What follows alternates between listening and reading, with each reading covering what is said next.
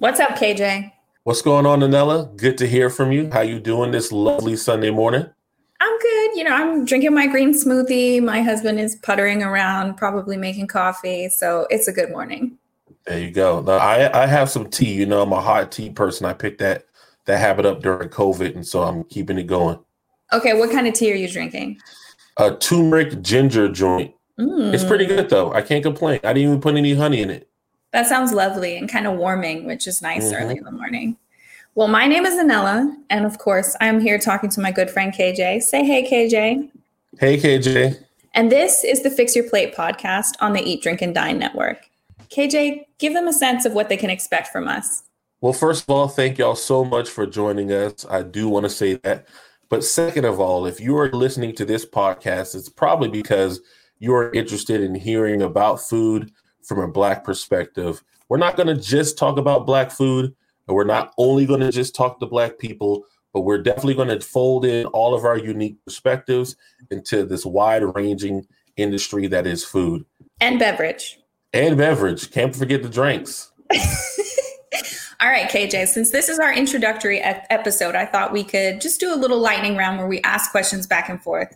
Let the folks get to know us. So I will start where are you from? And when COVID allows, when things open up, what's one place you want to go? I am from the great state of Charleston, aka North Charleston, South Carolina. When COVID opens back up, re- re- let me rephrase that. When COVID has been tampered, I am going to I want to go to the West Coast. I've never been to Cali. I've been to Vegas, but I've never been to California. So either California or Hawaii. I've never been to Hawaii. That's it. I'm gonna choose Hawaii. well, Hawaii. if you're going to Hawaii, you're coming with me because I'm from Hawaii. oh, there we go. Well, I guess we going with each other, huh? You know, as soon as as soon as I get my vaccine, I am on a plane. Well, two weeks later, because supposedly you have to wait two weeks for it to be truly effective. But two weeks later, I am on a plane to see my mom. I haven't seen my mom this whole time, and that has been like that's been huge for us, for my family especially me, my mom, my, my siblings were really close. Mm-hmm. And mm-hmm. I'm like, dang, has it really been that long? I'm probably going to get off the plane and just cry. So, yeah. Well, let me ask you the same question. Is your answer going to be Hawaii or are you going somewhere different when when you get cleared and everything is good to go? When I feel like it's safe, right? I will go to Hawaii first. Absolutely. I want to see my friends. I want to explore parts of the United States, but I'm kind of a wanderer at heart, right? I lived abroad before this and I have traveled quite a bit in my life and I feel the urge, I feel the itch. So, what I really want to do is take a tour of the Middle East. I studied the Middle East. I speak Arabic. So does my husband. We live there together and we lived there apart previously. And I feel like it's a part of the world that especially americans we only look at through as like as the lens of security right mm-hmm. we hear about it on the news when um, something in our foreign policy or political interests spark right our attention mm-hmm. but yeah. it's typically conflict or something to do with trade or oil and that is not representative of this region where i found people to be so kind and welcoming and the food is so good so i would love to take people on a tour of the middle east that i know through feed the Malik can I ask you a, a follow up question? Um, can I ask you? It's my podcast too. I can ask you whatever I want. So, are there is the African diaspora represented in the Middle East? Would I find quote unquote black people in the Middle East? So it depends on where you are. And I would say a lot of the time when we're talking about the Middle East, what we're really talking about is the Middle East and North Africa because a mm. lot of people group them together, even though um, you know, in the North African context, the there is like linguistic first of all and cultural differences um, they do speak arabic but it's you can tell it's like a little bit further removed because the dialects are so uh, different than other mm-hmm. arabic dialects and so you will find parts of the african diaspora um, and especially when you're in north africa you'll find migrants as well right from yeah. other parts of the continent um, but then not as much when you are in places like jordan for example Um, it really depends on where you are, and and this is part of the reason why I want to go because people will ask me questions about the Middle East, and I'm like, it's a whole region. It's hard to give you. it's hard to give you a succinct answer about all of these countries where they speak different dialects and there's you know differences in history and the food is even different i you know i want to spend maybe six weeks going and even then it would be maybe only to three countries so i wouldn't exhaust myself right right fair enough i have a i have a lightning round question for you go for it why did you decide to be so nice to me this time last year on the internet, I was brand new to the food game. Mm-hmm. I had mm-hmm. zero followers, and you were already doing your thing. And I'm sure people hit you up all the time. What was it about me that was like, oh, you know what? I'm gonna rock with this guy. So to be fair, typically when people hit me up on the internet to ask for especially when they when they're in the same space right so they're working on a blog or working on building their instagram I'm nice. I know this really shocks people, but I try to be nice because A, I'm hyper aware of the fact that um, though I have grown a small platform now, right? I also started at zero. Mm. Um, I'm hyper aware of the fact that in the like food digital media space, there's not a lot of black and brown voices. And there's not, I don't think there's a lot of support for those voices. So, in general, when people hit me up, I am nice. and I had somebody shared actually yesterday on Instagram she shared that when she first started, she reached out to me and it's been a year. And she was like, I was shocked that she was so nice and that she responded and she gave me tips. Mm. And she's still like that to this day. And I was like, well, I hope we're all like that. Right. I hope now that you have broken 100,000 followers on TikTok that you're still nice to people when they want to talk to you about how you did it and talk to you about TikTok, right? Because that is how we will create a digital space where there are more voices like ours, where there are more diverse perspectives from people who are growing and you know who have learned how to build a following and that's that's how we do it.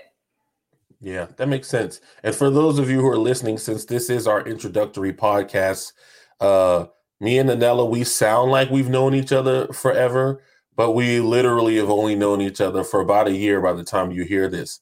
So what you're hearing is a natural progression of us with shared uh, interests, shared identities, and really just hitting it off. And that's kind of what led to Fix Your Plate. At least that's that's what I would say. What would you say, Anela? Oh, I think that's 100% accurate.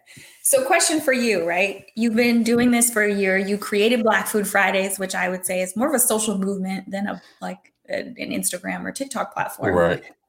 So, besides this podcast, of course, what do you want to do next right what do you see as the future of your progression in this space 100% tv show like yes i need my own tv show and people have already asked me what would that show look like i can pitch it in like from 60 seconds to an hour i will take 60 seconds for for our listeners my television show would be uh, dining diners drive-ins and dives meets Adam Conover's Adam Ruins Everything meets W. Kamau Bell's United Shades of America.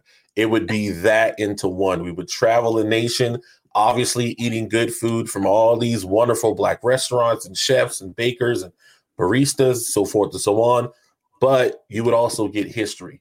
We would learn some things about why this food is popular or how black people develop this technique or the restaurants, the chefs themselves. So that's what the immediate goal is. TV show, then book, then when outside opens, speaking engagements. But those are my top three things. I feel that when outside opens, I'm like, it's yeah. so close. I feel it's so close.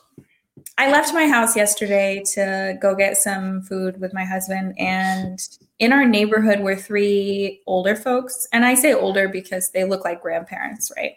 And they were chilling in this little corner lot outside where there's some grass and there's no house. And it was clear they had all brought chairs from their three separate apartments or houses because they were three very different chairs.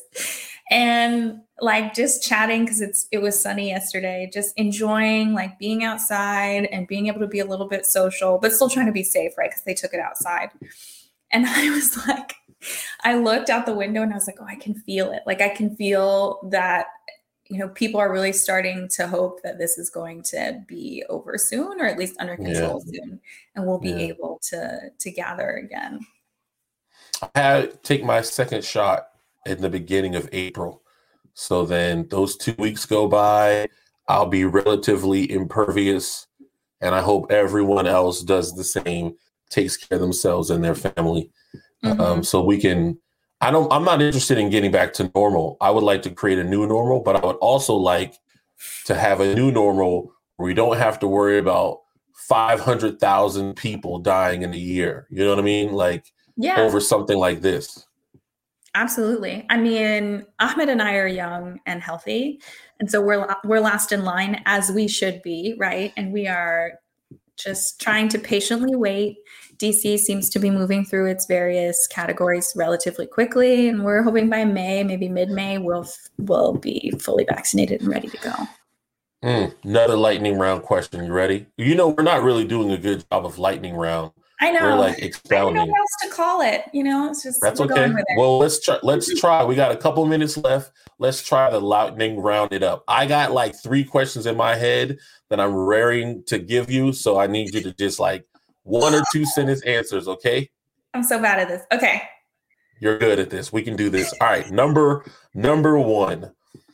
What is a food or beverage that you are craving right now? Like if you could go out tomorrow and get this thing, what would it be? It would be quesadilla tacos from uh, from any of the numerous places close to my house. And shout out to I think the Mexican com- food community for creating this food trend that I'm like, yes, I love to see foods and food traditions that are rooted in something other than whiteness really sweep the nation. Mm-hmm. And I'm like, y'all should be profiting on that, capitalizing on it. I love to see lines out the door at mom and pop shops, you know, close to our house. That is awesome.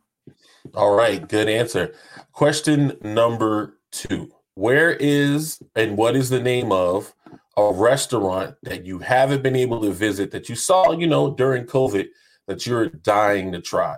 Caveat I have been here, but I've only dined outside, and outside they only do like a limited menu and drinks.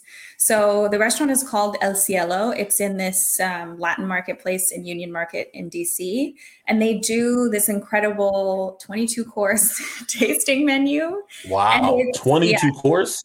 Yeah. And it's um, you know, it's an experience, but they only do it inside. So I really, really, really want to do that. But I'm waiting, of course, until I feel safe dining inside.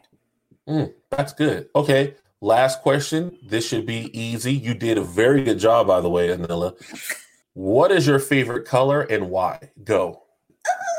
Um, red, I guess. I wore red to my wedding. I refused to wear a white wedding dress because I was like, just the symbology of being pure and untouched, I find to be archaic and also not mm. realistic mm. for modern life. Um, yeah. But red, I find to be very powerful and very striking. And also, I think it looks really nice on brown skin. So I wore mm. a bright, bright red backless wedding dress to my wedding. Nice. I was not expecting that answer. A red I could see but the red wedding dress, I did not see that coming. And I had my bridal party, like my bridesmaids and brides people wear white. Okay, nice. All right, give me three questions. Lightning round. Let's do it. Okay, lightning round. What is your favorite TikTok account to follow? Oh, okay. Well, this is easy because I don't follow a whole lot of TikTok accounts. I'm still new to the platform. I know, but like I'm still new to the platform. But one of my favorite accounts is this account by this gentleman named Conscious Lee. His thing is like research over research. He used to be a national champion uh, debater in college, and I believe he's a college professor now. I really enjoy his perspective on race and and and racial dis, uh, equality and disenfranchisement, the whole nine. And of course, he can only do it in sixty seconds, so I find that appealing. I also like that if he's wrong, he'll make a video with the same energy correcting himself or accepting responsibility when someone corrects him. So I want to give a shout out to Conscious Lee. I love that. I mean, I also think that's really important because nobody knows everything, and sometimes we're just wrong. Mm-hmm. mm-hmm. It happens. All right. Question number two. Okay. if you're trapped on a desert island and you can only bring one food item and one beverage with you, what would it be? Okay.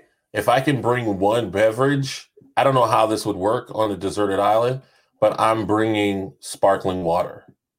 Mm. I absolutely love the bubbles. I know some people can't get with it, but I like it because it does two things, right? Like you need to drink more water, but it it makes me feel like I'm drinking a soda or champagne, even though it's not. So sparkling water is the is the drink. My doctor has told me recently that even though rice is in my DNA, I need to cut back on the rice. I would normally just say like red rice or crab rice. but it it it'll probably be like I don't know if honey counts as a food, but I love honey and I put honey on everything. I eat it out the jar. I put it in tea. I put it on sandwiches. I'll put it I like oh. if I can put it on, I'm putting it on chicken. I put it on fish. Like I'll put honey on anything. So, but since honey probably doesn't count, fish. I can eat fish every day and not be tired of it. So fish, sparkling water, fish. Boom. I feel like you you'd be on a very like healthy deserted island. I hope so. I hope this deserted island is surrounded by seafood because otherwise I'm gonna be out of luck. Okay, final question. What are three issues in the food media space, particularly that you think are going to be important to tackle in the coming year? Oh, God. Great. I want to keep talking about the disparity in pay between black and brown creators and our white counterparts. I think that the June boom, June 2020, this racial awakening brought that to the forefront. Not that it wasn't an issue before, but like now people are paying attention and they're willing to do something about it. And I really hope that as outside opens, we don't let the foot off the neck of those who are in power and who can pay people. And I mean, black women, black men, our Latinx brothers and sisters, indigenous brothers and sisters, all the way down. So, number one, keep paying us what we are worth as creatives. Number two, I love, like you said about the tacos, I want us to keep, and I'm going to use the word discovering, even though that sounds very colonizer, but I want us to keep discovering new or hidden food cultures that haven't been, you know, uh, elevated before in food media. Like there's a big focus on Gullah Geechee cuisine all of a sudden, yeah. which has been around since literally the foundation of America. But now all of a sudden people want to talk about Gullah Geechee food. Fine whatever like let's there's there's more than just us there's other stuff that needs to be developed or discovered and, and spoken about and last last but not least i would love to talk about um i would love to see more people who look like you and me getting the opportunity to work with the big boys you know like the the best food collaboration i saw or collaboration in the food space last year maybe it was earlier this year was ghetto gastro like partnering mm. with Williams Sonoma to make this like high end line. Yeah, of, like. Yeah, like uh, blenders and all this other f- waffle makers, whatever they made. That I want to see more of that, bro. Like I need to see more people who look like you and me getting these big looks. I want listen. Why not have the fix your plate uh homeware series at Target? Like, why can't we have that? We can, and I want to see more of that. I'm gonna tell you right now, I'll put it out in the universe. I would love to do something with Vitamix, right? Because yeah. my mom gave me a Vitamix years ago, and I brought that thing with me overseas and back. Like it's been shipped around the world. And she said it's as old as me, so it's 30 years old. And that thing is still going strong. Like if you see me making smoothie videos online, you're gonna be like, where'd you get that retro Vitamix? It's a family heirloom, baby. so I would love to do like something like that. And you're right. We should have cookware lines in Target and we should be making coffee makers and all those things. Mm-hmm. But it's a big leap to get into products like that, especially yeah. if you're gonna do it with a major brand. Yeah, definitely, definitely. I think this is a very good introduction. We don't want to give out too much of the sauce, uh, but I feel good about this. Thank you, Anela, for doing this with me first and foremost. Because if it wasn't for you, this podcast would not exist, man. Well, I'm counting on you to carry half the load. it wasn't completely, point. you know, out of a lack of self interest. I was like, oh, it would be nice if I wasn't just doing this all by myself. But no, it's going to be great. I hope that folks um, can find themselves not only intrigued by our podcast, but also find it provocative, right? That they finish an episode and they're like, wow, I really, I haven't thought about that before, or I haven't thought about it in that way, and that we can spark those conversations. And as always, we invite you to sit down with us at our proverbial table and fix yourself a plate. And before you leave, make sure you subscribe, rate, and comment not only this episode, but every episode going forward. It would help us grow, and we really appreciate that. Peace.